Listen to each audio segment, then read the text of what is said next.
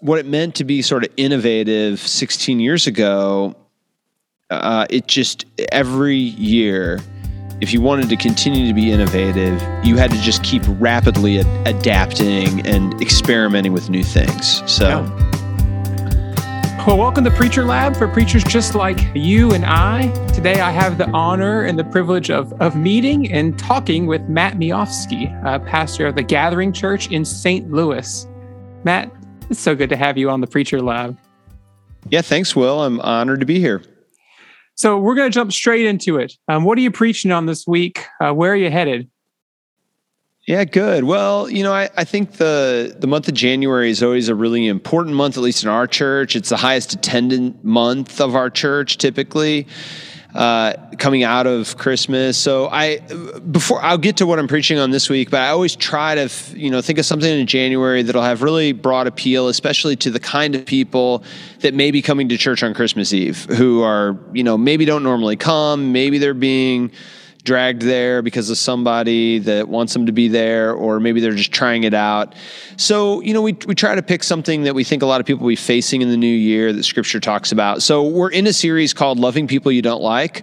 Uh, I think right now, especially, things are so weird in our world and culture, and we're divided up, not just with people on, you know, politically or on Facebook or whatever, but also just sometimes in our own family and our own friends. It's hard because we have differences and we don't really know how to deal with people that are starting to frustrate us or anger us or annoy us. So that's the series we're in, and we started it last weekend. So uh, this week is part two of that series. I started last week with preaching about kind of the the imago Dei, as um, image of God, as like a principle. Uh, bedrock principle that kind of informs how we view other people. And then today uh, and this week, I'm talking about uh, speaking the truth with love, the Ephesians uh, encouragement from Paul to what does it mean to be both truthful and loving when we deal with people, especially people that uh, maybe we disagree with or find it hard to be in a relationship with. So uh, that's where we're headed this weekend. Yeah. So that's, that's a pretty easy topic, I think. Well, you know, it's uh, it's interesting if you actually kind of get into that passage. You know, this is in Ephesians four, and you know, when you when you get into it, Paul is, you know, Paul's no stranger, of course, to having to deal with a lot of people that disagreed with him, sometimes wanted to harm him, sometimes just thought he was wrong.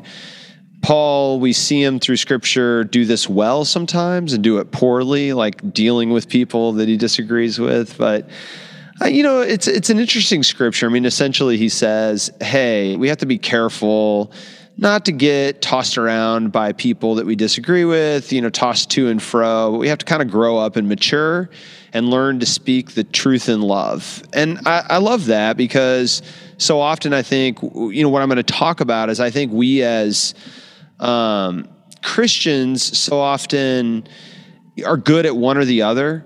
You know, we, we're either like really loving, but we think somehow being loving means we have to be polite and nice and not, and we have trouble kind of being straightforward and honest. And on the flip side, I know people who are great at telling the truth. Uh, they just don't do it with a lot of love. And so people can't really hear it. And so th- that the Scripture really does kind of lay out nicely in a way that I think is almost immediately relevant. And so I'm just kind of letting the Scripture shape the sermon in this case and, and talking about it. How do you, I'm imagining that as you introduce this, um, it can be kind of, it can create this defensiveness in people very quickly. How how do you how do you want to like disarm people quickly about this so they are able to hear it? Because it seems like if I if I'm hearing I have to love my enemies or whatnot. No, yeah. I'm not doing that. How do you how do you go through that quickly in a sermon?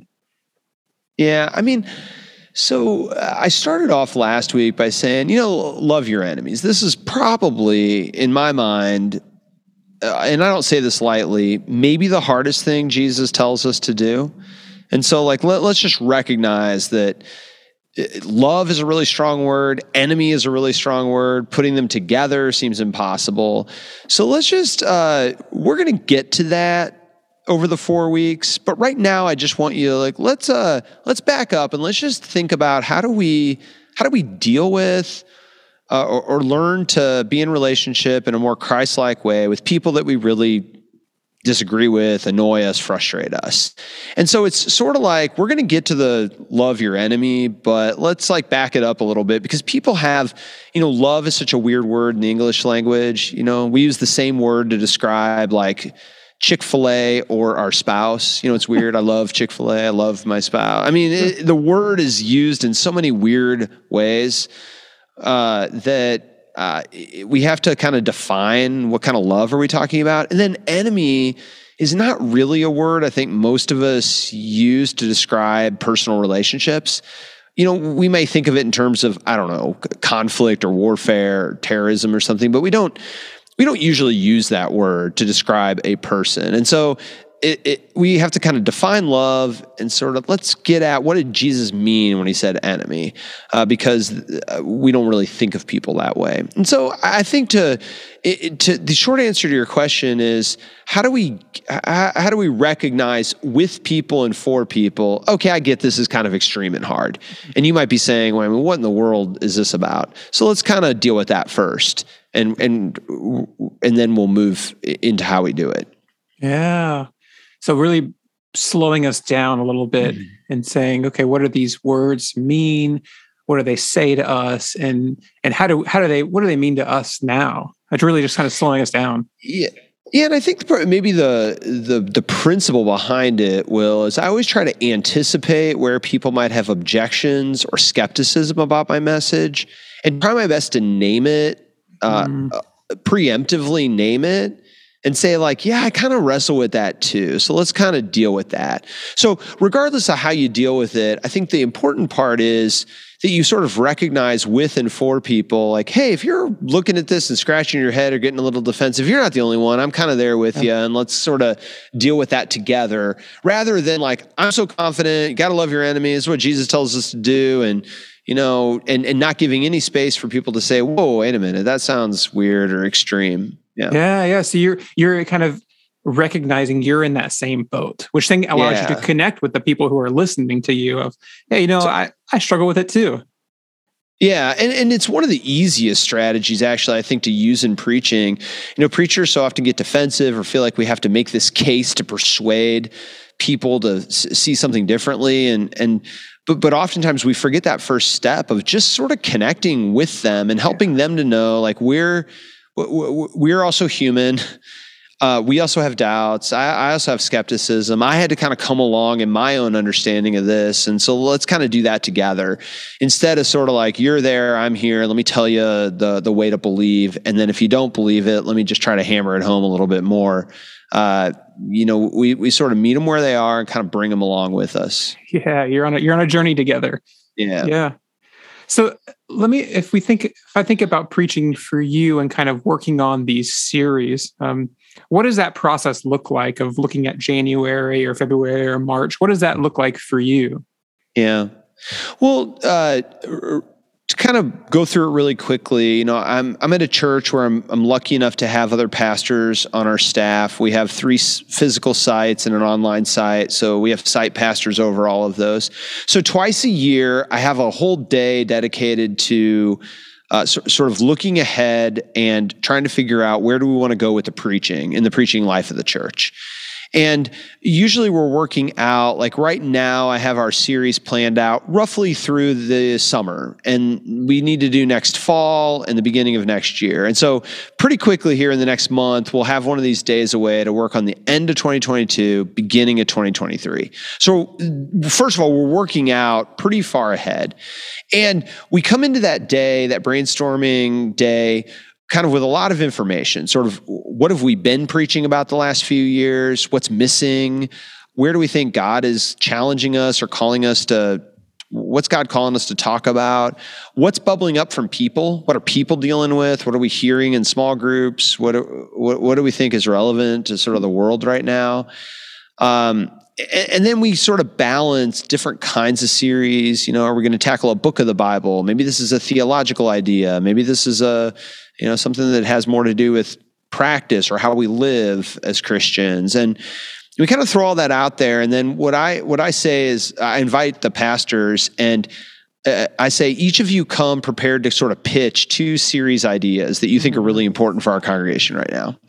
And so it's sort of like a Shark Tank for sermon series. I mean, we sit there and it's like it. somebody pitches two series, tells us like, why is this important? Why would people care? How is it biblical? And then like, what would we talk about? And they do this and we just sort of ask questions, kind of poke around at it. And by the end of that process, we'll have ten, twelve ideas out on the table. And, and usually things start emerging like, man, there's a lot of energy around this and this and this. And and then I'll take that after that day and I'll sort of work with it. Sometimes there's holes or things that we're missing or, you know, we're, we, we've done three New Testament things. We need to get into the Old Testament. And I try to balance it out. And then I start working up, like, what would this look like? What would a synopsis look like? Why would it matter to the hearer? What's an outline? What would an outline look like for this series? What would we talk about? And and the closer we get to the beginning of a series, the more fleshed out that is, so that before we launch a series, we would have that kind of stuff. We have a creative process. So at some point, a couple months out, creative team will want to know, like, tell me what, what this is so we can figure out a good name for it and maybe an image or a, a promotion video or something like that. So we, it, but regardless, even if you don't do all those things, I think for me, the advantage is working out ahead. And I'll say really quickly, um, you know, working out ahead is, is great because first of all, it allows me to be collecting information. Like I'll read little articles or news clippings or see something and knowing like, oh, you know what, in January, I'm going to be preaching about how we deal with people that we, that frustrate us. I kind of can tuck that stuff away so that I don't have to do it all right when the series starts. And I, I, we've always found that series still give us enough flexibility uh, to respond to the moment. So, you know, sometimes in six months, what we thought we were going to preach in September doesn't quite seem right now, or something's happened in the world that demands something different. And it's easy enough to kind of swap some things around, but planning, uh, I've always thought planning actually makes it easier to be spontaneous, not harder. So, uh, yeah, that, that's a, that's a little bit about kind of how we do that. Gosh, I love, I love, it seems like you really have to do your work ahead of time so that all these other pieces can be in line. Um, yeah, but I love, I love the Shark Tank idea. I'm, I'm stealing that for sure. Uh, because it just, it seems like it creates this kind of energy of like, somebody comes up with an idea and you're like, oh, that reminds me of this idea or this thing that I read. And then yeah. it just, you can, you know, which ones kind of have that spark and you know, which ones are like, no, maybe that idea is for a later time. Yeah. Yeah, oh, that's good. For sure. It's, it's amazing what you can get to if you just throw it out there and let's, let's kind of talk about it some. Yeah. Yeah. All right. So this week you've got the part two. What is, so we've already gone through kind of, you've got your ideas in the next, you know, the yeah. whole, all the weeks in the series. What does this particular week look like? So we're recording this on Wednesday. What yeah. does this week look like of actually writing it? Yeah. So, you know, that, that theme of working ahead is something we carry throughout. So uh, this has changed for me over the years. So I, as I say this, I don't, if you're a newer preacher, you, uh, don't, you know, don't react too strongly, but I, I've, I've been in that place where, you know, I, I pastored a church by myself, and I and I was um, meeting with people, hospital visits, funeral, wedding, things come up, dealing with ministry, going to meetings, and all of a sudden Friday gets here, and you're like, ah, I meant to start earlier, but I didn't. Uh, or if we're realistic, Saturday gets here sometimes, and we're like, I should have started this earlier, but I didn't. And so it was Saturday night, Saturday, we're stressed out. It's hanging over our head. We're trying to figure it out. We write it and preach it Sunday morning. So uh, early on in my ministry, I, I wanted to not fall into that, not just because I didn't want to write a sermon that late in the week, but I found personally, and this is maybe just me, that sermon hanging over my head made it really hard for me to ever really be present in anything else I was doing until the sermon was done. So like I could have a day off, but if my sermon wasn't done yet, it didn't feel like a day off to me. I had that kind of germinating and I was always thinking about it. And, you know, Saturday could get here. And in my case, I have three kids. You know, if I wanted to go hang out with my kids and enjoy them, It, but I didn't have the sermon all the way done. It was sitting there in my head, and I found it really difficult to be present with my family or with whatever I was doing. So that for me was really hard. So this has evolved over time, but I'll tell you what I do now. you know, what we do now, and this was true pre-pandemic as well. So this was prior to the pandemic. Um, I, I, one of the first iterations I made is I wanted to receive feedback about my preaching. And I think there's some pastors that do this. Uh, as an aside, I would always tell pastors, you know, getting feedback from your congregants uh, often, weekly, monthly, every series is so important. So many of us do these little things that are so easy to address and fix if we just allow someone to, to tell us. But if we don't ever receive feedback or allow people to give us honest feedback, we can go ten, twenty, thirty years doing something that is annoying or gets in the way of people hearing or is sort of a tick that we never knew we had. And we never give space for people to tell us. And because people in church are so often fake, nice, and polite, they they won't tell you. And so unless you ask them. So uh, years ago, I started asking people, a, a kind of a trusted group that I knew loved me and loved the church. You know, after I'd preach on Monday or Tuesday, hey, let me know, how, how did that go? What could I have done better? What'd you hear? And they were good at it. And Will, I pretty soon started realizing, boy, it'd be, that would have been great to know before I preached the sermon. Not, you know, I mean, the sermon's over now. It's helpful, but gosh, I wish I would have heard that before. So uh, it's probably been six, seven years ago I started doing this, what I do now. So what I do now is I dedicate uh, really Tuesday afternoon and Wednesday to to really researching and writing the message. Wednesday, uh, so earlier this afternoon, we're, we're recording this on Wednesday, earlier this afternoon, Wednesdays at two, I preview the message to a small group that consists, in my case, of some staff and some lay people, about se- six or seven, sometimes eight people. And I, I, have fa- I love to say there, I try to get like a cross-section, different kinds of people, different experiences at church. Like I, I like the opinions of, quote, normal people. I don't need, you know, four other pastors. I need like, you know, n- normal people and, you know, men, women, older, younger, what, what'd you hear? And and I basically, I preach the message on Zoom like this. And I say, I ask two questions, kind of what resonated with you, what really worked, what came through, and what could make it stronger or better, or what was missing. And really just kind of two broad questions. And they give me feedback. And I had to demonstrate really early on that, you know, I want you to be honest. Give, give tell me what you think. And Uh, again, as sort of a, a little bit of side commentary, you know, in the beginning, I never, you know, I did this and I never wanted to do it. I mean, I never, I never wanted to hear anything except, Matt, that was really an incredible message. You know, God's with you. Go preach it. You got this. But I really encourage them, don't do that. Like I, I need to hear. So we do that. It takes about an hour. I do that from two to three o'clock. And then I let the message, I call it kind of let it rest or let it bake or just set it aside. I write that feedback down. Uh, I wake up Thursday morning and I sort of incorporate that feedback and and and make final edits to the message. And then Thursdays around lunchtime, about eleven o'clock, I record the message to an empty sanctuary. And it, these days that message goes online and we use it at some of our sites. Sometimes we'll have a site that's on video.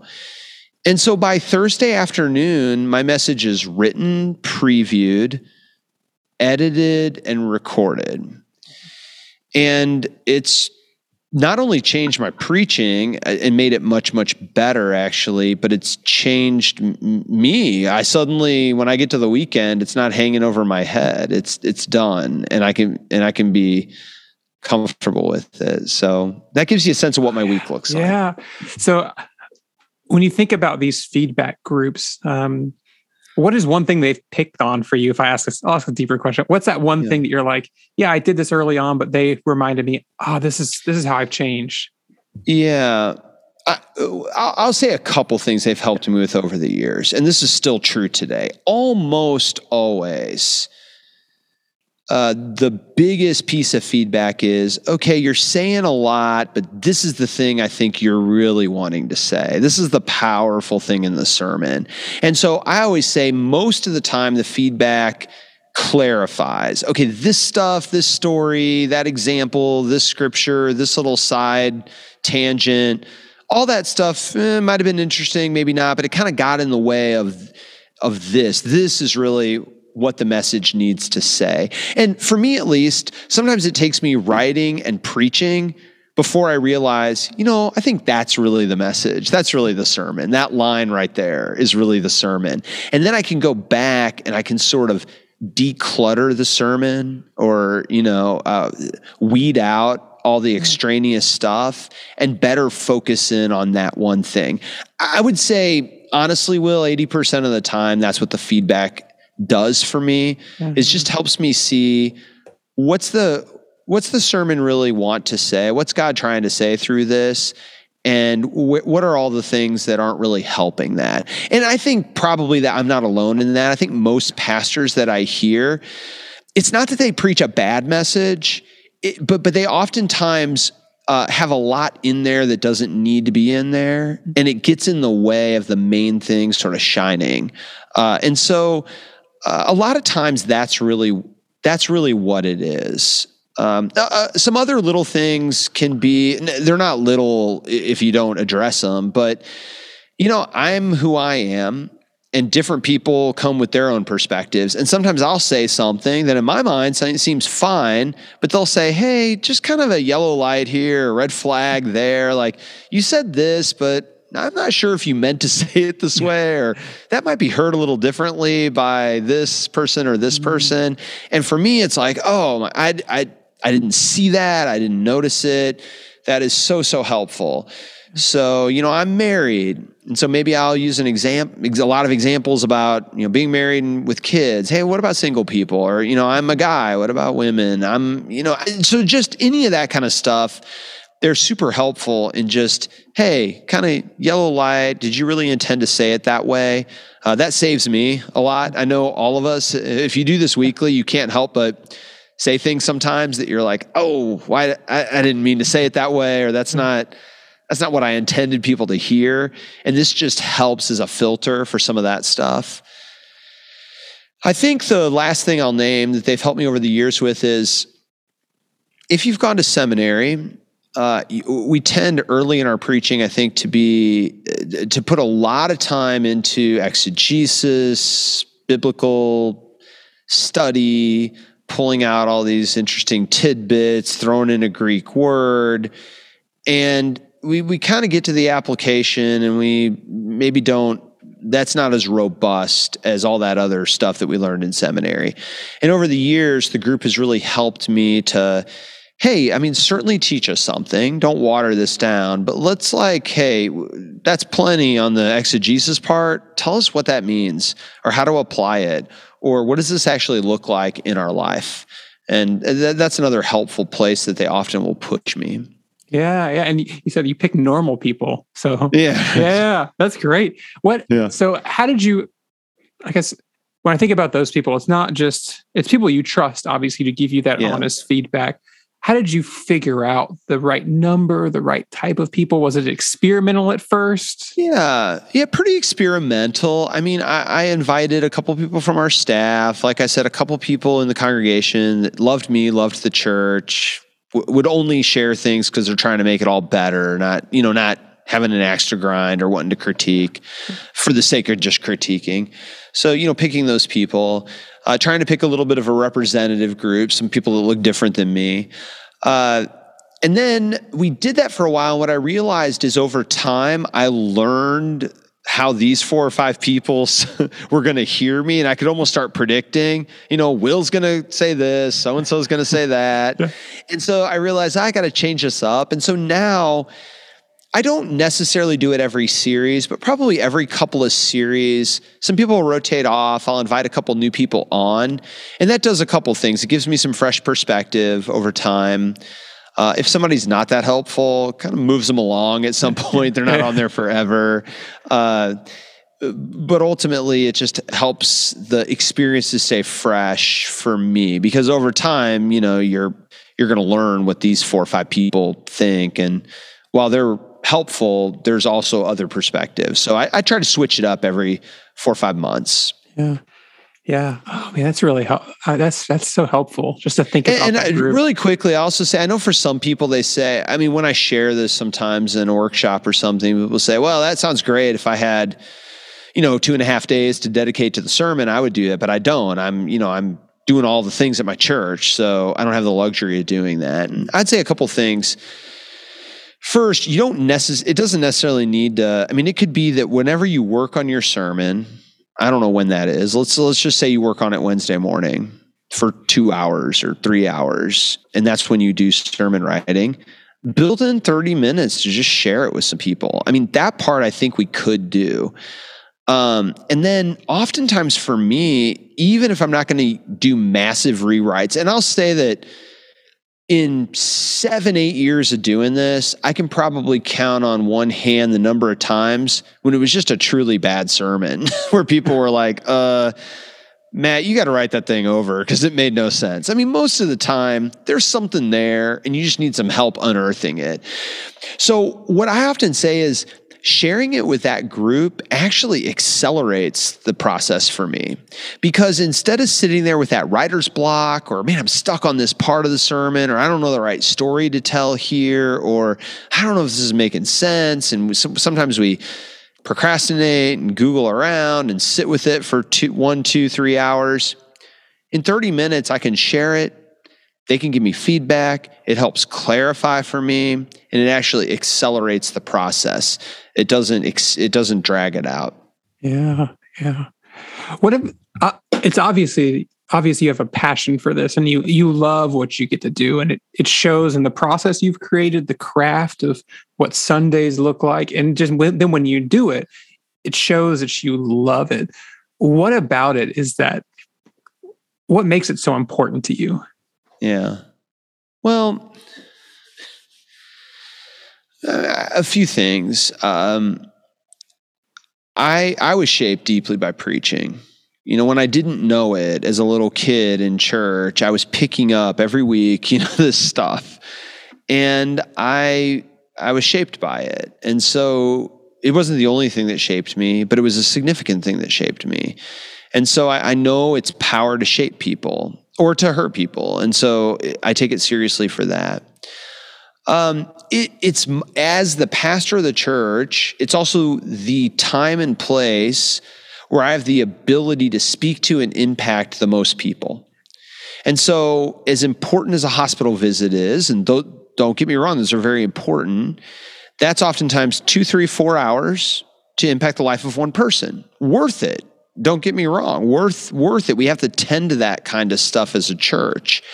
But I have to also really tend to preaching, because this is this is that ten, twenty, thirty minutes, however long you preach, every week, that you have the opportunity to speak to uh, the largest group of people that you'll get to speak to in a week most of the time.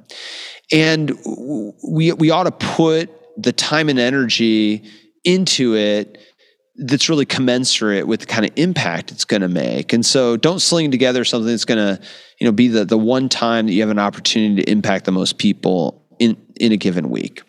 And then the last thing I'll say, Will, and I think of this often, is, you know, we're a church that is highly invitational. We want people to invite a friend, and we want to be a place that's really welcoming to people who maybe didn't see themselves as a person who might go to church.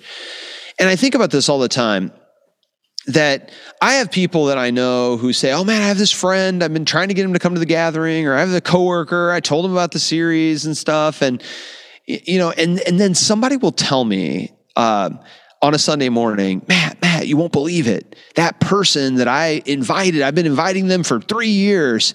They're coming today, yeah. You know?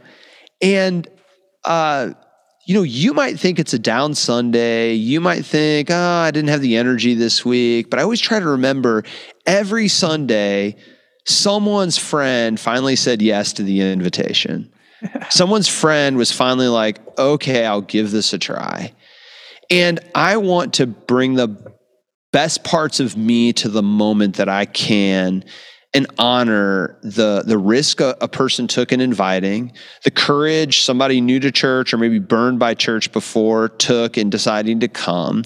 And I don't say that to beat people up. We all have hard weeks. We all have weeks where we we just aren't feeling it. Uh, but I want to bring my best, whatever that best is that week. I want to make sure I bring my best, because that's a week when somebody's friend said yes. And I might get one chance to to talk to him. That friend is putting the reputation out there by inviting to church. And so I, I just think about that a lot. And for me, it's not something that puts massive pressure on me anymore, uh, but it is something that says, you know, Matt, this is important. Even this week, it's important. Even in a week that you might think is just another Sunday, uh, it's not another Sunday for that person. So yeah, that's yeah. just something I think about. Yeah, they got out of they they got out of bed, they put on their clothes, they got their kids ready, they took a shower, yeah. they got in their car, they drove, or they just got up and turned on the computer. They can do anything else, yeah. but they're here, yeah. and, and you have that twenty, thirty minute window to speak. Yeah. yeah. Oh, mm. gosh, that's good. That's really good. All right. Um, I guess I've got one more question for you. Um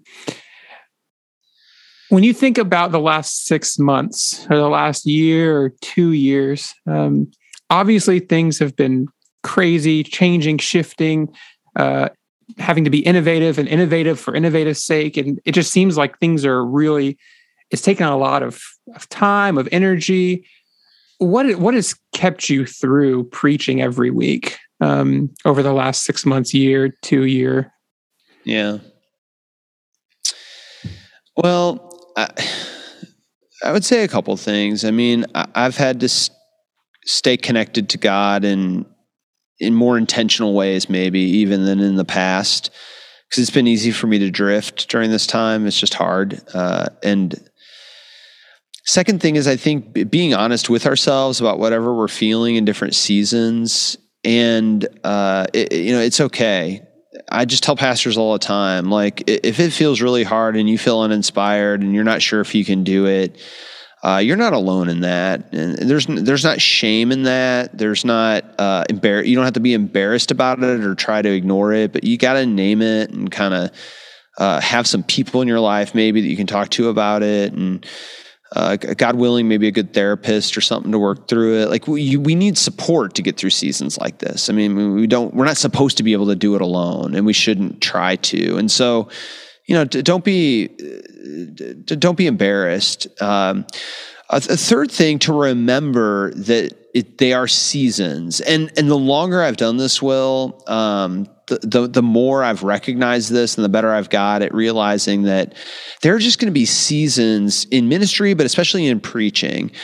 Uh, and I, I'm kind of a sport. I like to play sports and stuff. So I think about baseball. You know, baseball's a long season. Anybody watches baseball? And, you know, a batting average isn't made in a in a day or a week, but I mean, it's it's made over a long, you know, a long season. And you know, hitters, if you ever watch baseball, I mean, they go into slumps sometimes, and those slumps can last a week. They can last a month. I, there's hitters that have had slumps for seasons, entire months, or sometimes years, but, but they pull out. You know, you know, any, a hitter has to just keep going up to the plate and swinging the bat. And I think about that in terms of preaching, that I will hit those seasons. And over the course of my twenty years in ministry, sometimes the season's a week or two. Sometimes there's been a season where I'll go a month or two, not really being satisfied with the sermon. I've had, I've had a year, years where it's like, this was not my best year of preaching. I just, I, I, you know, I just rarely felt like I was really hitting it out of the park. Um, but, uh, but, but those seasons and the seasons of our spirit, that they, they come, but then we we pull out of them. And and I've learned, at least for myself, what it takes to walk through those seasons and how I can begin to maybe emerge from them. And I can't always control the timing of it, but it always it, it always does happen. And so I think now I'm I, I still hit those slumps sometimes, but I think I I, I expect it. I'm a little bit better at knowing what kind of support I need when I'm in it. I'm a little bit more confident that, you know, even if it seems like I've suddenly just preached, you know, two months worth of sermons that don't seem very good. Like I'm going to, I'm going to get there. Yeah. So that's a third thing, is just recognizing that this is ministry. You're not going to, you know, you're not going to feel great about it all the time. And, and, and you're not supposed to. And, and the last thing I'll name is I try to stay really in touch with new people to the church. Mm-hmm. And, and how people's lives, you know, what God, what is God doing in their lives? And sometimes we have to work really hard to get ourselves around new people or people whose lives are really being changed. But I try to, you know, not, don't neglect celebrating all sorts of little things. Do it in your staff meeting, do it at your council meeting, every meeting that I'm in. Say, okay, guys, we're going to end with celebrations. Just where have we seen God at work? What are little ways in which we, we've seen Uh, the, those sparks of light or hope or or things that are, are going right. And in some of the hardest seasons, ten minutes of, of naming uh, where where you've seen God and, and what's what's worked, or wh- what was that email you got this week that really lifted you up? Read it to the whole group, because oftentimes we all contributed to it. And uh, just do that. I, it's just a discipline of mine. Do it over and over and over again. No, don't neglect to do it. Yeah. Oh gosh, yeah, end with celebrations. That that's just yeah. that's really, really powerful yeah. to keep you kind of through it. That's just that's that's really insightful. Well, are there any other things? I know, I mean, I feel like we could talk for a few hours about preaching, uh, but are there any things you'd want to leave preachers who are listening today, and uh, any final thoughts? Yeah, I mean, I would just encourage preachers, you know, learning to preach and preaching a good sermon and preaching well over time are all really different things. And a lot of us learned how to write a sermon. That's great. You need to do that. Uh, some of us who don't preach very often, we've gotten good at preaching a good sermon, and that's awesome. But when you're when you get into that preaching every single week over time, it's a, just a different thing. And so learn from people who've done it. Uh, don't ever stop learning. Don't ever stop changing. Don't fall into these ruts or assume that the way you preach now is the way you always have to preach. I hear this all the time from preachers. You know, they'll say things like, well, I'm just a manuscript preacher. No. Well, I mean, can you learn to be anything other than that? Or is that just, you know, God ordained? Or, you know, I don't preach that way, or I, I don't talk about that kind of stuff, or I only do series, or I only do lectionary. And I know for me, at least, I've tried on all sorts of styles and ways of preaching. I write a manuscript, so I'm not criticizing that. I'm just saying I've, I've, I've learned over time. And sometimes I'll try a style of preaching or a series Uh, that, you know, it doesn't quite feel like me, but I'm trying it because I'm stretching myself. And so d- don't fall into this rut of like, well, this is just who I am, this is how I preach. And, and that's sort of like an excuse to not experiment or try or learn other styles. And, and, and that's really where I would land it. I mean, just don't ever stop Uh, taking the approach that I have something to learn about this craft, even though I've been doing it, even though I went to seminary, even though I'm in twenty years or thirty years, even though my church is, you know, two hundred people or three hundred or three thousand or whatever. Like uh, the humility and a teachable spirit, you know, n- nothing bugs me more than to walk into that, you know, th- that preacher's office, and I look up at their bookshelf, and it's, you know, the, the, the books are their seminary books on preaching. And, you know, they haven't gotten a new one since. yeah. And uh, d- don't be that person, you know, yeah. Don't stop learning. And maybe books are now replaced by podcasts and other kinds of things, but you get the point. Yeah. Well, Matt, uh, thank you. Um, one more quick question. Um, yeah. What in the last six months, um, what's been a book that you've read that's just been on your heart? Uh, what's been one book that's just been really, really impactful to you? Yeah, I'll name it for you. I've gotten so bad. I don't know if you're this way. When I read on my uh, like iPad or Kindle, um, I never remember titles. yeah, because I never look at the front of the book. Do you ever do that? Uh, I listen to books, so oh, yeah. I, it, I would have no idea. Either way, yeah. Okay, so uh, one that was really. I did a series back in the uh, fall on the book of Revelation. I realized I'd never really preached on Revelation. I mean, I'd pulled things here and there, but never really tried to tackle the book. It always seemed a little weird, and, you know, that's not the kind of thing us Methodists do. And I really wanted to preach a series on it. And so I preached a series on the book of Revelation, and I read a book called Discipleship on the Edge. and it's by a person named Daryl Johnson. It's sort of like a commentary, a preaching commentary on the book of Revelation, which I, I know as I say that sounds kind of dry and like boring, but it wasn't at all. I mean, I thought it was just incredibly hopeful for me as a personal, in my personal journey. Um, it made Revelation come alive to me in a way that I, I don't think it had before. It gave me so many ideas for things to preach about and talk about. But most of all, it just uh, it, it spoke to my own growth as a disciple, and I just really loved it. And I know it sounds strange, but since we're talking about preaching, I used it to inform four or five weeks of preaching on Revelation, and I, I just thought it was great. I had my highlighter out, and I uh, oftentimes I just go through books and read a little bit here or there to get what I need and move on. But this one, I just, I just kept going, and uh, it was just, it was really great for me. Uh, and then, yeah, so, so I would say that that is, that was one that I, you know, I really, I really commend to, to people. I thought it was, I thought it was great. And then the other one I'm going to look up, this is really uh, different. I mean, not about preaching or anything, but yeah.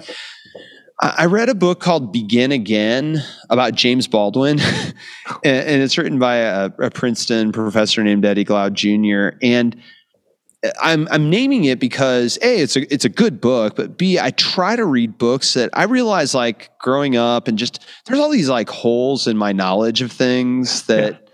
I think like I should know more about that, but I don't. And yeah. I remember, I don't know when it was, a couple of years ago, like people, I started hearing people talk about James Baldwin, James Baldwin. If people don't know who that is, go go read about him. Yeah. But I realized, like, you know, I kind of know who that is a little bit, but I don't really know anything about him. I'm going to pick up a book, and it was a great book. It it actually gave me some ideas around maybe what the church needed to be working on. But I try to think of books that kind of fill holes that yeah. I don't know anything about that. And, and I'll say the reason I think it connects to preaching is because if you don't just read one kind of book or books on church or leadership, or you only read historical fiction or whatever, you know, filling these holes, uh, reading a lot of different kinds of things for me helps me preach to a lot of different kinds of people and draw from other interdisciplinary examples and, and all that. So it, it was really great for, for me in that regard. I love the curiosity. Nobody's mentioned a yeah. commentary. So I, I love the curiosity. I mean, I, I think about the two books I'm in the middle of is Sam Adams, uh, the history of Sam Adams. And I, I don't know anything about Sam Adams, but I took a trip yeah. to Boston and I bought the book, and I'm reading a book on antique pipes. I, yeah. I don't know anything about pipes, but it's fascinating. Yeah. So I think it's, I resonate with the curiosity of, oh yeah, I, I don't know anything about James Baldwin. I heard of him, but I don't know much. And you just, you learn about it. And then that might lead you down another rabbit hole. And I just, oh, I love it. I love it. Yeah. Yeah. So, so that's, uh, that's me. Um, and now I'm reading two very different kinds of books, very similar to you, just to kind of learn. And, uh, yeah. so anyway, I love it. Well, Matt, thank you. Uh, let me say too, Will, yeah. th- thanks for having me on, but just to all those preachers, I didn't say this before, I just want to encourage them as well. Uh, preaching is a hard thing, but every week, every weekend, you make a difference in the lives of people, and you don't often get to hear that. Do anything you can to just remember it, to hear it, to be around people who where you get to see the impact of it, but uh it can feel all the time like a slog, but I, I want to encourage you that uh, it makes a difference. What you do makes a difference. And so I just thank all the people who commit to it every single week. Um, I, I, I maybe I, I don't know if I'm a minority voice or not, but I go around, listen to preachers, and I think more preachers are actually good than not. And for them, they need encouragement and just keep, keep growing, keep building. Uh, but I, I just want to say that um, thanks to all the people who commit themselves to this work every week. Yeah, yeah. Well, thank you for joining me and, and just having this conversation and sharing your gifts, your wisdom, your process, and, and just sharing yourself. Yeah. So well, grateful. Thanks so much for having me. I really appreciate it, Will.